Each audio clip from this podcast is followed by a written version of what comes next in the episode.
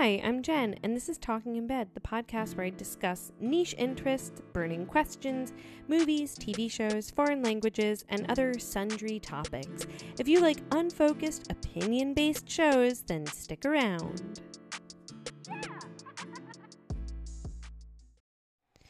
Hello, welcome back to what, Talking in Bed. I I feel like I I don't know how to like do this because I'm not doing it as often. Um, I'm really falling into a pattern. I'm finding I'm putting out an episode once a month, which is probably perfect for me. That's probably just the right amount that I need um, to express an idea, and it gives me the time to sort of let an idea simmer, which I really feel that they need to do.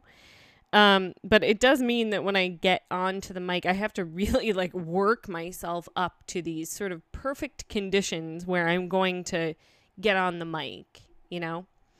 And you may hear the fan in the background. I really hope that it's not creating any kind of uh you know, too much noise, but I'm I'm going to boil if I don't. So if I don't run it. So I want to talk today about sort of a range of topics. They all are interconnected, and I'm going to do my best to make those connections make sense. Um, I want to start by talking about my connection to the word iPad baby, babies. Um, so nine years ago, nine and a half years ago when I moved to Germany, I was I moved to Berlin. I was I moved in with my ex-boyfriend, boyfriend at the time, who is German. We spoke English at home. Um and you know, when you move to a new city within your country, it can be difficult to meet people. And it's even more difficult when you move to a country where the sort of native language is not your mother tongue. And um, that being said, Berlin is a very English friendly city. Uh, there are like quarters of the city where you almost don't need to speak German. Um, and I always put pressure on myself to uh, learn how to speak German. When I went there, I really I didn't know much. I knew a couple of words. It was it was a struggle for a while because I mean all ger- all languages are are tricky to learn um, and to gain a really good sense of fluency. Uh, and you have to use it a lot in order to gain any sense of confidence and you have to accept that you are going to make a lot of mistakes and that you're going to sound like 3-year-olds are going to speak the language better than you can you know? That and it's a very uh it's a very humbling experience to learn another language. And um so I I didn't really speak German. I hadn't really gotten used to the idea that um, there were a lot of English speakers in Berlin. I didn't really understand that when I moved there. I don't think. Um, and so that took me time. I did eventually find friends who, you know, were English speaking and uh, formed very good bonds with those people. But in the early, let's say the first two years of living there, I was a freelancer and I did not know how to do that. I, I wouldn't have really known how to do that in my own hometown. It would have been a struggle for me. Not to mention that I have ADD. and and then I'm living in a city where I don't know anybody. I don't know the customs. I don't, you know, speak the language really. It was an uphill battle for the first 2 years and I I am glad that I'm not fighting that battle anymore, I must say.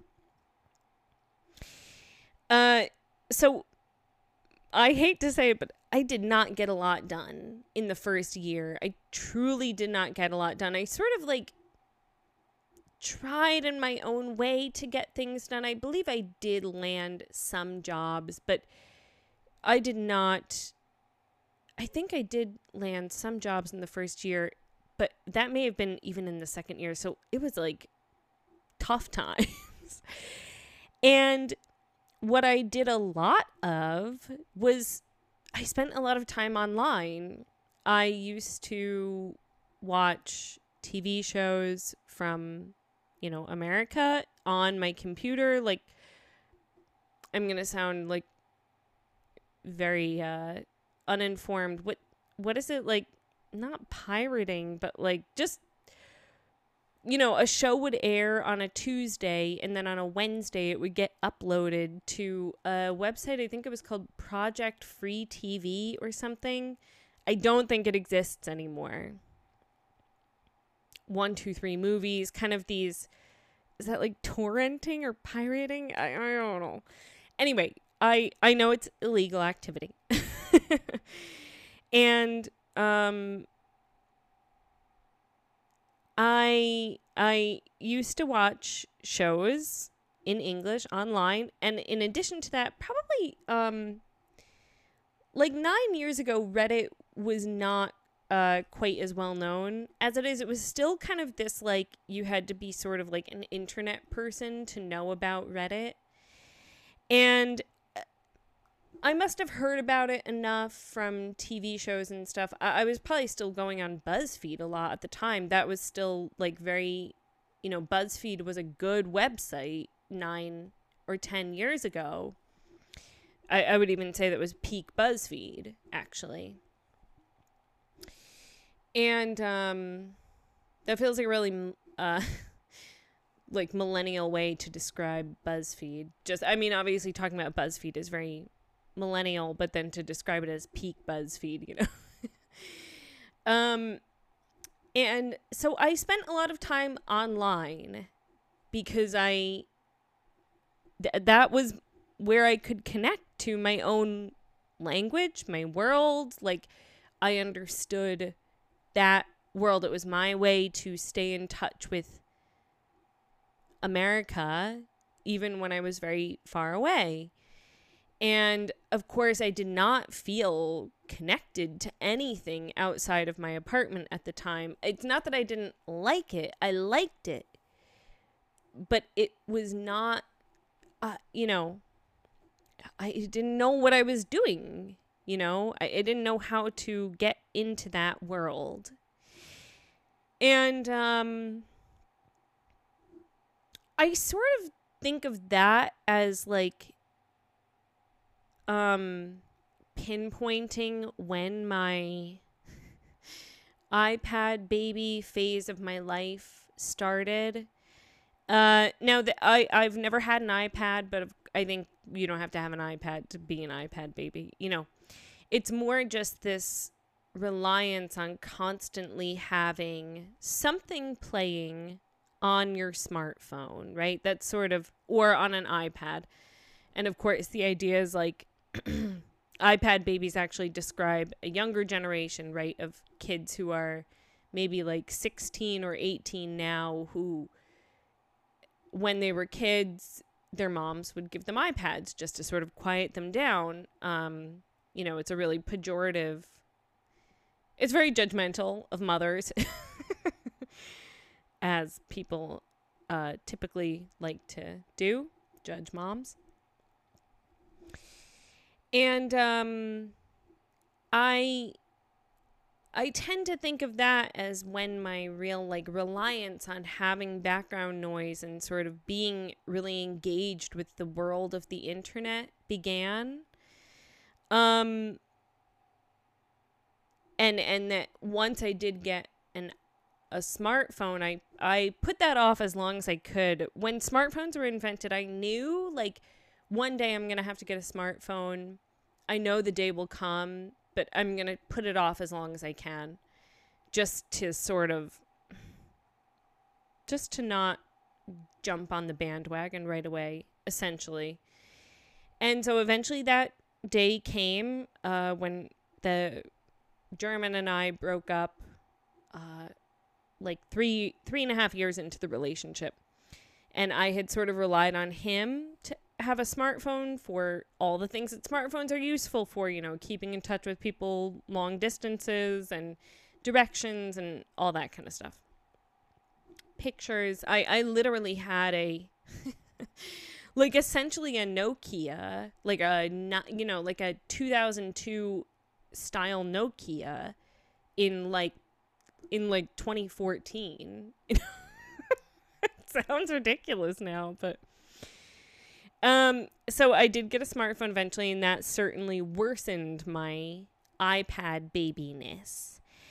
And um I think a lot of people feel that way as sort of um, the decade since I since iPhones were invented or not invented, you know, like since they became they were presented to the public, open to the public. Um I think that people you know, there's a growing sentiment right now that uh we're far too dependent on our phones. We're far too sort of engaged with social media. It's unhealthy. Um, it's robbing us of our attention spans. People feel like they don't have hobbies because any downtime that you have or any time that you might feel bored for like a half a second, you have you engage with social media and so I to me iPad babiness is not so much um relevant in those like times where you're actively looking at social media. To me iPad babiness is like um you go to the bathroom and it's not just that you look on your phone while you're going to the bathroom, but you have like something playing as well. Now, I have a YouTube premium account, so I can play YouTube videos and shut my screen off and they'll keep playing, which is like really a big perk of YouTube Premium. And um it's kind of this like constant reliance on sound and like keeping your brain stimulated and you know a, a single moment of like going to the kitchen to get a cup of water has to be accompanied by sound uh, or looking at your phone or you know something like that. It's like the phone cannot be physically separated from you. Uh i guess for a lot of people it's like twitter is i i truly do not understand why anybody uses twitter i do not it is like literally like the epitome of hell to me is Twitter, really. If hell is other people, that is Twitter. You know, whoever said hell is other people. Um So I tend to trace my iPad babiness back to this time period when I was in a new city in a new country and I just I wanted to hear familiar language, right? And I wanted to engage with something familiar in a place where I felt nothing was familiar. I don't think that's actually true though. because I can remember when I went to college uh, in 2004, I brought DVDs with me of like Will and Grace. I remember watching a lot of Will and Grace in college. I mean, I watched it in high school too. Uh, but I had various DVDs with me, and I would play them a lot. And I would often have them running in the background. And, like, if I was having lunch in my dorm room, I would have Will and Grace playing. Now, it's not like if I went to the bathroom, I would bring my laptop with me and have the DVD playing, but I certainly had a fair amount of background noise going on. Obviously, it wasn't the same because technologically it just wouldn't have been practical to have my laptop with me. It just is too big, right? As opposed to a smartphone, right? That's sort of the the big selling point of the smartphone was like this is like your computer but it fits in your pocket. Right? And um you could even say that the need for constant noise like came from when I was a kid because my dad likes to have the TV on. He is definitely like if he understood technology, he would be an iPad baby. He would have his phone constantly playing something to have that sort of audio oral, not oral, or, oral kind of noise going on, right? Um and so and he picked that up from his home when he was a kid. I know this to be the case just from family stories, right? So that's going back to the 50s, the 60s that TV was in at least in his home was like on all the time. And in our house, the TV was on a lot. I watched a lot of TV as a kid. I watched a lot of good TV as a kid. I watched a lot of, you know, bad TV, but, you know, I watched a lot of TV. I found comfort in watching shows that I liked. And, um, I so you could trace it back to then. You could trace it back to my grandparents, you know. Now, of course, it's like TV was invented in the I, I'll be generous, like the late 40s, where it was starting to be in people's homes, not like the concept of, you know, film on screen, but like, obviously, I know that's older. But so before that, um you would have a radio, right? And I would bet my life on it that there were people in the 40s and the 30s and I think radio is pretty old. I don't know when it was that like everybody had a radio in their home. I guess you would have had to have electricity. So let's say like the 20s. I guarantee you that there were people who constantly had the radio playing, who slept, who probably f- twisted the dial on their radio to static and then put the volume really low and fell asleep to that. Like, I listen to white noise sometimes when I'm going to sleep. I put it on really low on YouTube. I shut my phone off because I can. You're telling me that you don't think that a hundred years ago, literally a hundred years ago, there weren't people who were doing that? Let's say 90 years ago. I think there were. And before that, there was like a Victrola, right? I mean, you had to crank that, I think, so it wasn't going to be very practical to have it kind of going all the time, but I'm certain that there were people who would play that thing as much as they could. And probably even teenagers who would play it to like the consternation of their parents who would be like you're playing that damn Victrola too much, you know. Maybe if you weren't on that damn Victrola all the time, you know. I don't have any research to support this. This is just a belief, okay? I, don't have any scientific research, okay? What I do have, however, is that I um recently have read some classic works of literature. I finished Wuthering Heights and I'm just about to finish Jane Eyre both by the Bronte sisters. And one of the things that has really struck me, particularly in Wuthering Heights, because um, it essentially takes place within two houses and it's out on like the English moors. Uh, very secluded. You have a very small cast of characters.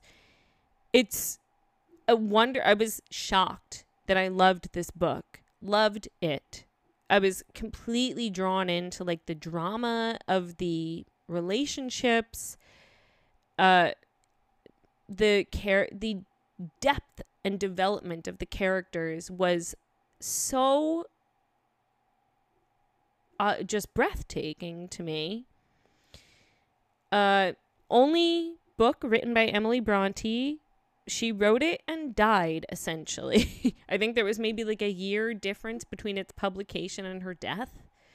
Uh, I want to say it was 1847. I may be a little bit wrong, but somewhere around that time period. And there's a scene in the beginning of the book uh, where the young Mrs. Heathcliff is she's a young woman, let's say she's 19, okay? I'm not actually sure, but some, somewhere around there. Let's go for a range between 17 and 21 to be really generous. She is a very sullen and unhappy young woman. Very she does not talk a lot. She's very unhappy about her living situation and the people she lives with. She is disgruntled, she is not polite. She's and and that's how everybody in the house is. Everybody hates each other with like a a deep passion, you know, a deep hatred. And um we don't know why that is at that point. But it describes a scene where everybody in the house starts to get up at like 5 a.m. I will never know how people. I understand how the wealthy people woke up because it was like the people who worked the house would wake them up. How did those people wake up? I'll never understand it. Rooster, I guess? Maybe. How did they get the fire going before the sun came up? I don't know. So it's 5 a.m. Everybody is sort of getting up, getting the house, you know, open for the day. And she sits down in the whatever living room. They don't call it that, but the living room essentially. And she starts reading a book at 5 a.m., which I thought, like, God, it's not like she's reading.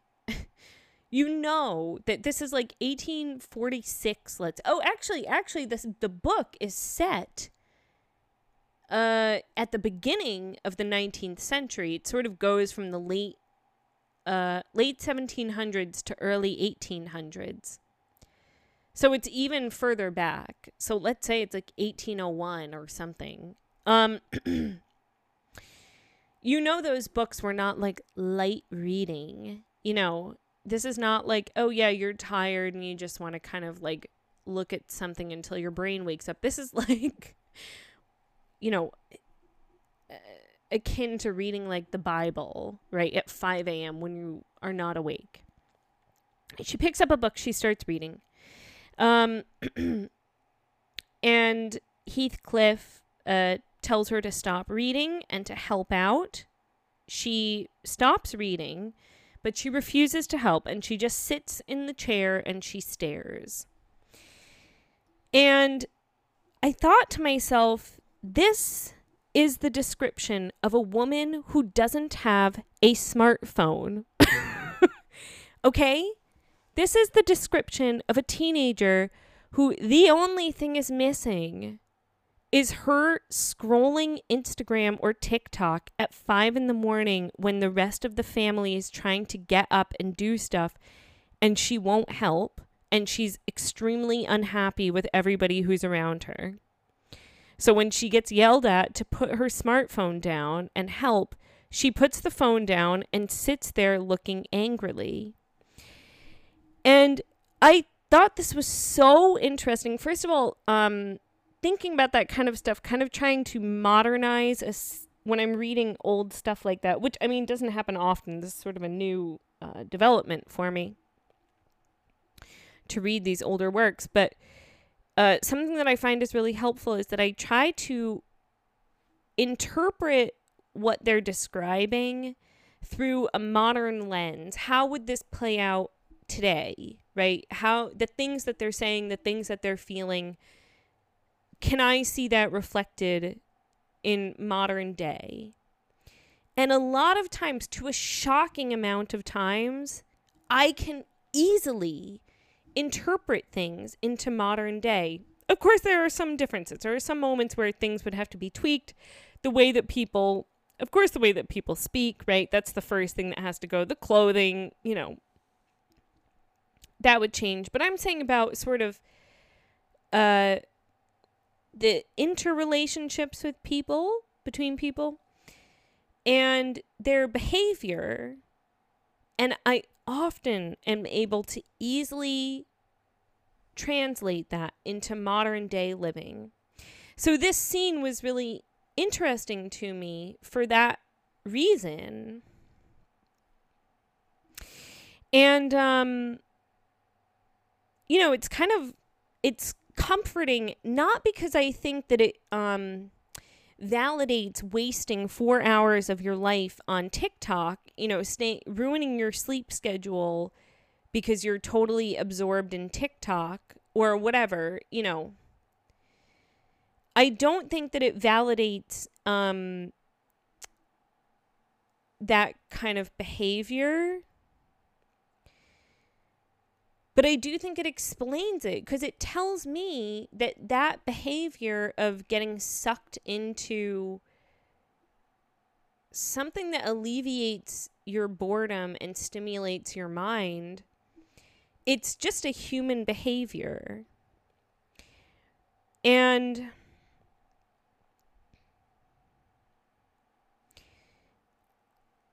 I think we have a really bad habit these days of imbuing past generations with this like sense of nobility.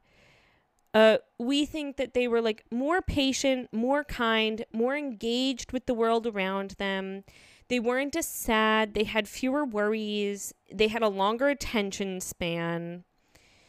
And I you see that in things like cottage core um where it's like the simple life, right? The simple, happy life where you don't have to worry about money or getting your heart broken or working a, a tough job, you know, feeling drained by work. It's like we we think of the I mean it's ridiculous because of course the pat people in the past had it really fucking hard.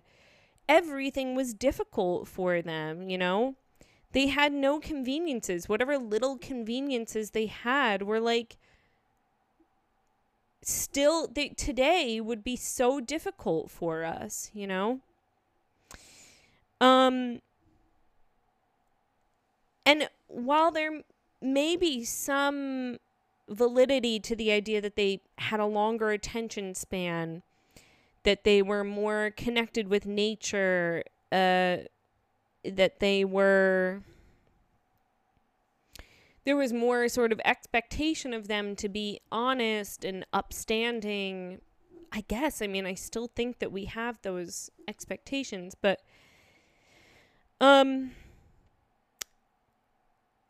I really think it's just technologically different. You know, the only, I think, the only reason that 19th and 18th century people were, and when I talk about these people, I'm talking about mainly Western people who had a lot of money. I'm talking about people who could afford help in the house and could live a life of leisure because that's all when we think about the past that is all that any of us want to be you don't want to be working in the house, do you? You want to be a person of leisure, right? Um so that's exclusively what I'm talking about. Obviously, now I understand that with cottagecore, people sort of romanticize what it would be like to be the help, right? To be sort of living the simple life of like getting eggs from the hens in the morning and making bread every morning, right? Uh, so I I really think that people who lived a life of leisure in the 19th and 18th century They read, they took walks, they painted.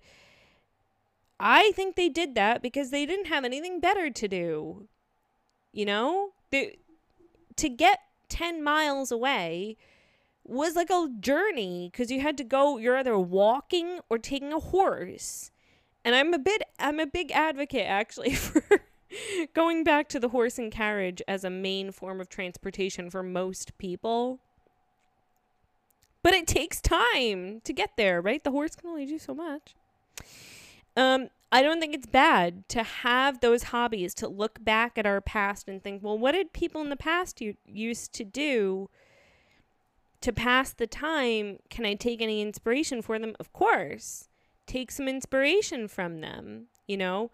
It's not going to look like how you want it to look like. Like reading and taking a walk and painting, whatever, lots of other hobbies. Uh, is going to look different than it did at that time period, but absolutely those are great hobbies. Um I think what I mean is that the habit is for humans to find engaging ways to pass the time in an effort to sort of disengage from the world around them. It's just technologically different. And yes, tech companies have found a way to capitalize off of this ingrained habit and they're using it. You know, they've developed algorithms that abuse this habit to the point where people feel really uh, drained, right? We feel, I think, what a lot of people feel when they express this kind of frustration with not having hobbies and stuff is that the algorithm is is using you as much as you are using it. Maybe even the algorithm is mo- using you more actually. It's draining you and i'm i'm actually like not overly critical of social media use but i can't like I can't deny that this is how people feel. People do feel this. They feel worn out by a reliance on something that really takes a lot more from them than it gives them, which I talked about in the last episode. Sort of what do you get back? What are you exchanging with the algorithm? Um, you're exchanging your energy, your time, your personal information with it, right? And you're not you're getting things back. You are. You're getting entertainment and information back, and that's on the good end of things. You may also be getting um instigated and fed misinformation and um you may be getting what's the radicalized, right? Um I think that we tend to think of people in the past as being more critical thinkers. And we tend to think of people now as lacking any basic common sense and not being critical thinkers because we're very influenced by, you know, what social media tends to tell us people are like. And it may be that uh, a YouTuber or somebody on the news is telling you social media is doing this or that to people. People don't think as much. They don't think for themselves. They they lack common sense. They're not critical thinkers. Uh, or you may see in comments, right? I mean, there's plenty of comments on the internet and an endless delu- deluge of comments and a lot of them feel like really senseless things that were written in a moment of heated exchange um and they don't feel like something that somebody from a past generation would have said right and i really think that's just a people didn't have the platform to show how stupid they are. and I include myself in that. Uh, and I want to read a quote from The Wizard of Oz, specifically from the Scarecrow. I don't know if this is in the book actually, but it's certainly in the movie, and I'm sure that you have seen this posted as a very bad meme by like your aunt. You um there's variations on how this quote actually starts, but let's go with well, some people without brains do an awful lot of talking, don't they? Awful lot. Um and I like that because it's a little bit of old wisdom, right?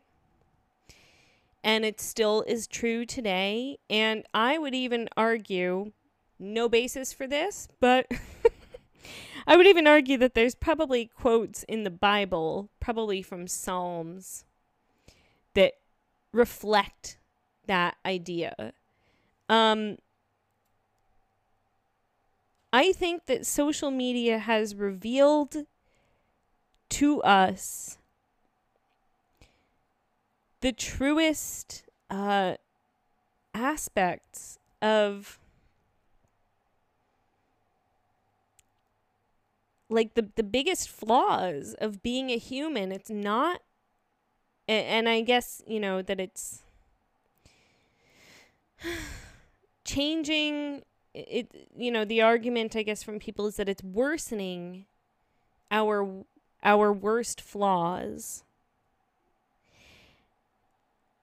and i can understand why it feels that way because there's so much um terrible news about how people treat each other.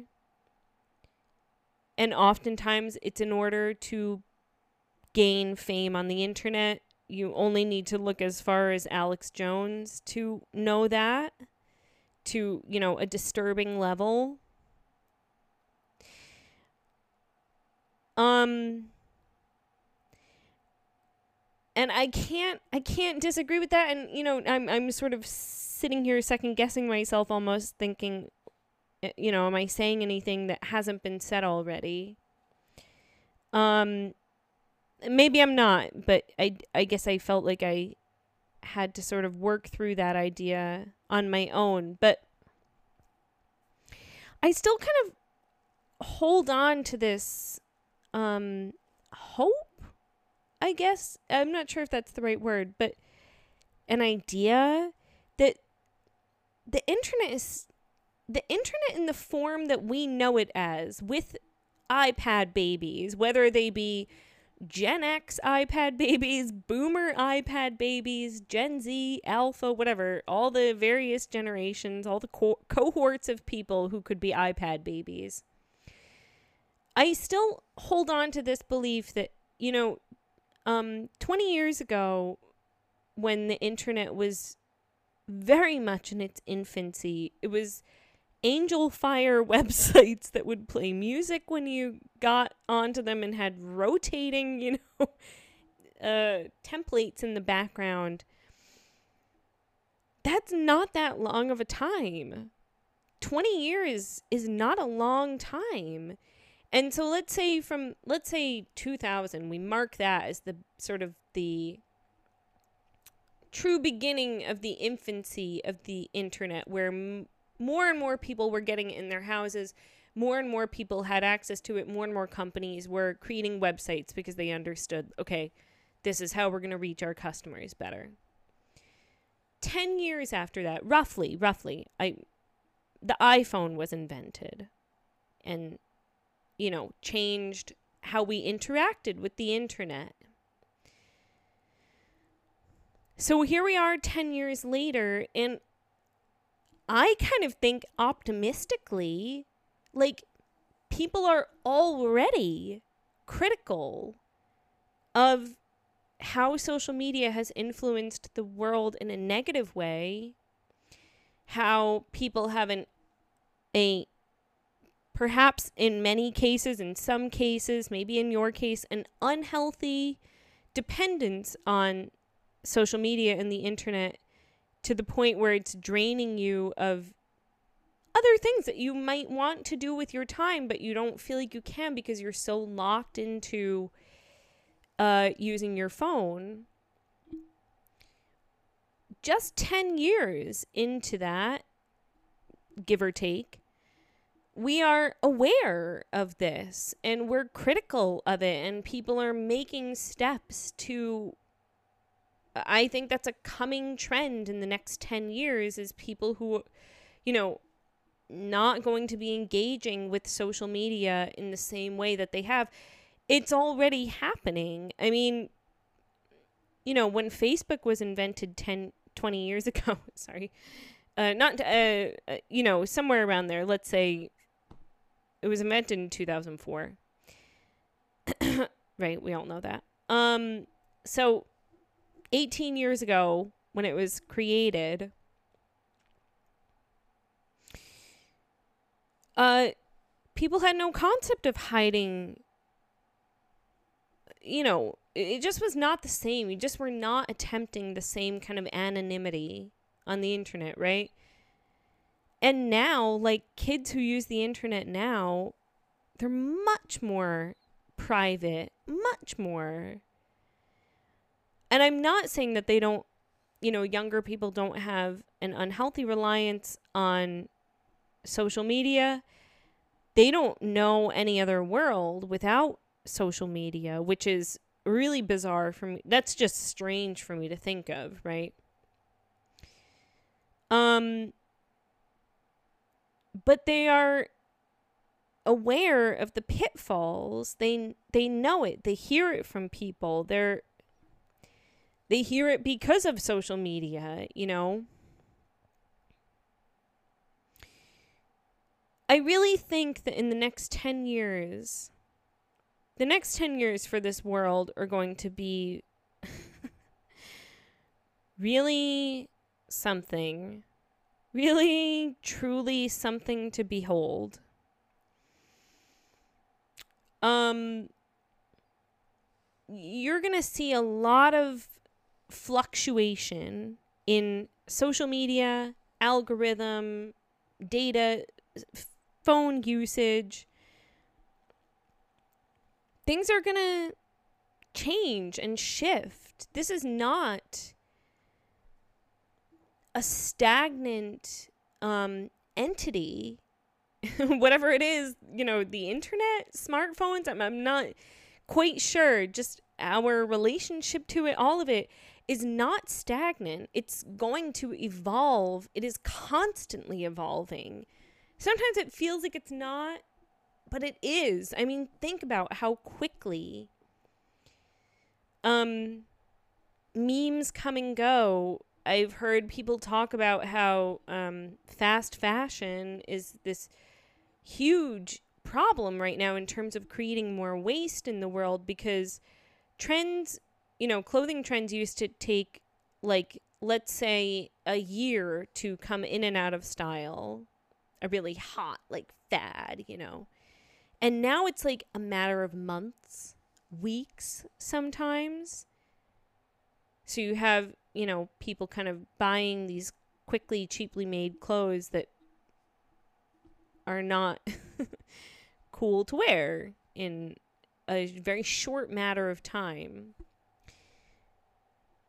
And for as many people that are engaging in those kind of fads and are not really um, critical of that behavior in themselves, there are so many people who are and are like working to raise um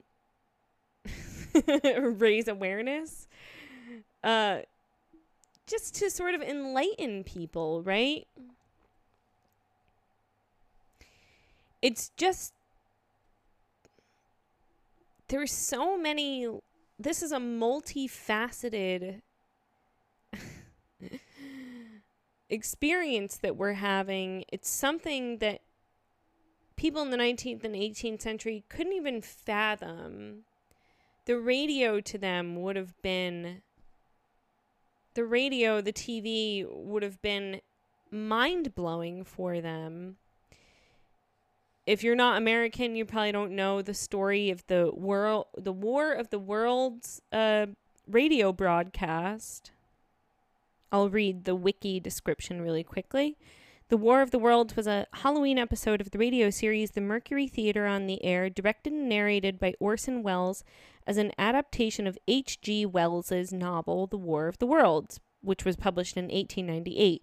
It was performed and broadcast live at 8 p.m. Eastern Standard Time on October 30th, 1938. Um, the episode is famous for inciting a panic by convincing some members of the listening audience that a Martian invasion was taking place, though the scale of panic is disputed as the program had relatively few listeners.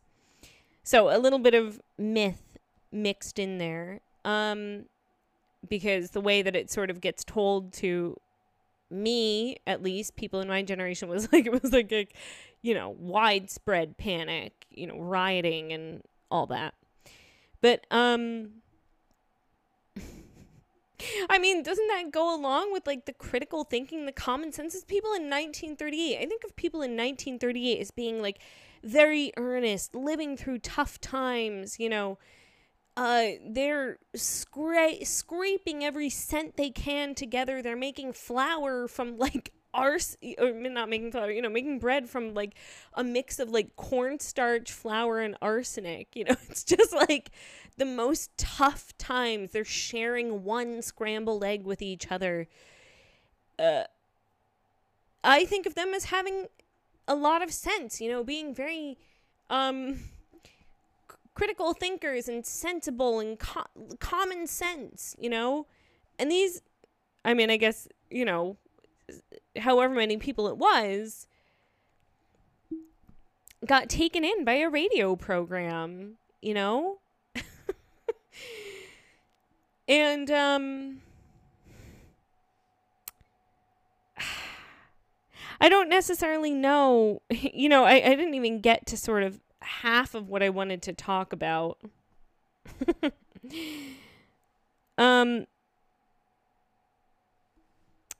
I think I just I'm still like thinking through what the internet what role it plays in our lives and what role it will continue to play in maybe it's like foolish of me to be optimistic in in some sense. I'm not optimistic that we're not going to use social media. I understand that it's here to stay. I understand I think I really try to stay away from nihilism because it feels so terrible to fall into that pessimistic nihilism. It really does. I kind of think of humans as a race, as, you know, like as a species, like always managing to climb out of the holes that we dig for ourselves.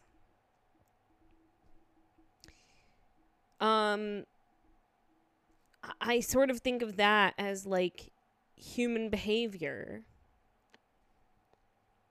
Like with wanting to entertain ourselves and and make life more convenient and um but at the same time to stay connected to our our nature maybe uh so I don't have a good way to end this because I really went off script. Uh, so I, I really don't have a good a good way to land this plane. Um if this was interesting to you, my email is in the description. I would love to hear your thoughts. You can follow me on you can follow me on Instagram. That's also in the description. I'm not super active on there. Uh I hope that the weather is seasonable for where you are at the time of year you're listening to this. And I hope that you find uh, time for a hobby today. Something not on your phone, even for five minutes. do something that you think somebody in the 19th century would have done to pass the time. Um, check back next month because I'm sure that's how long it's going to take me before I get another episode out. and thank you for listening. Bye.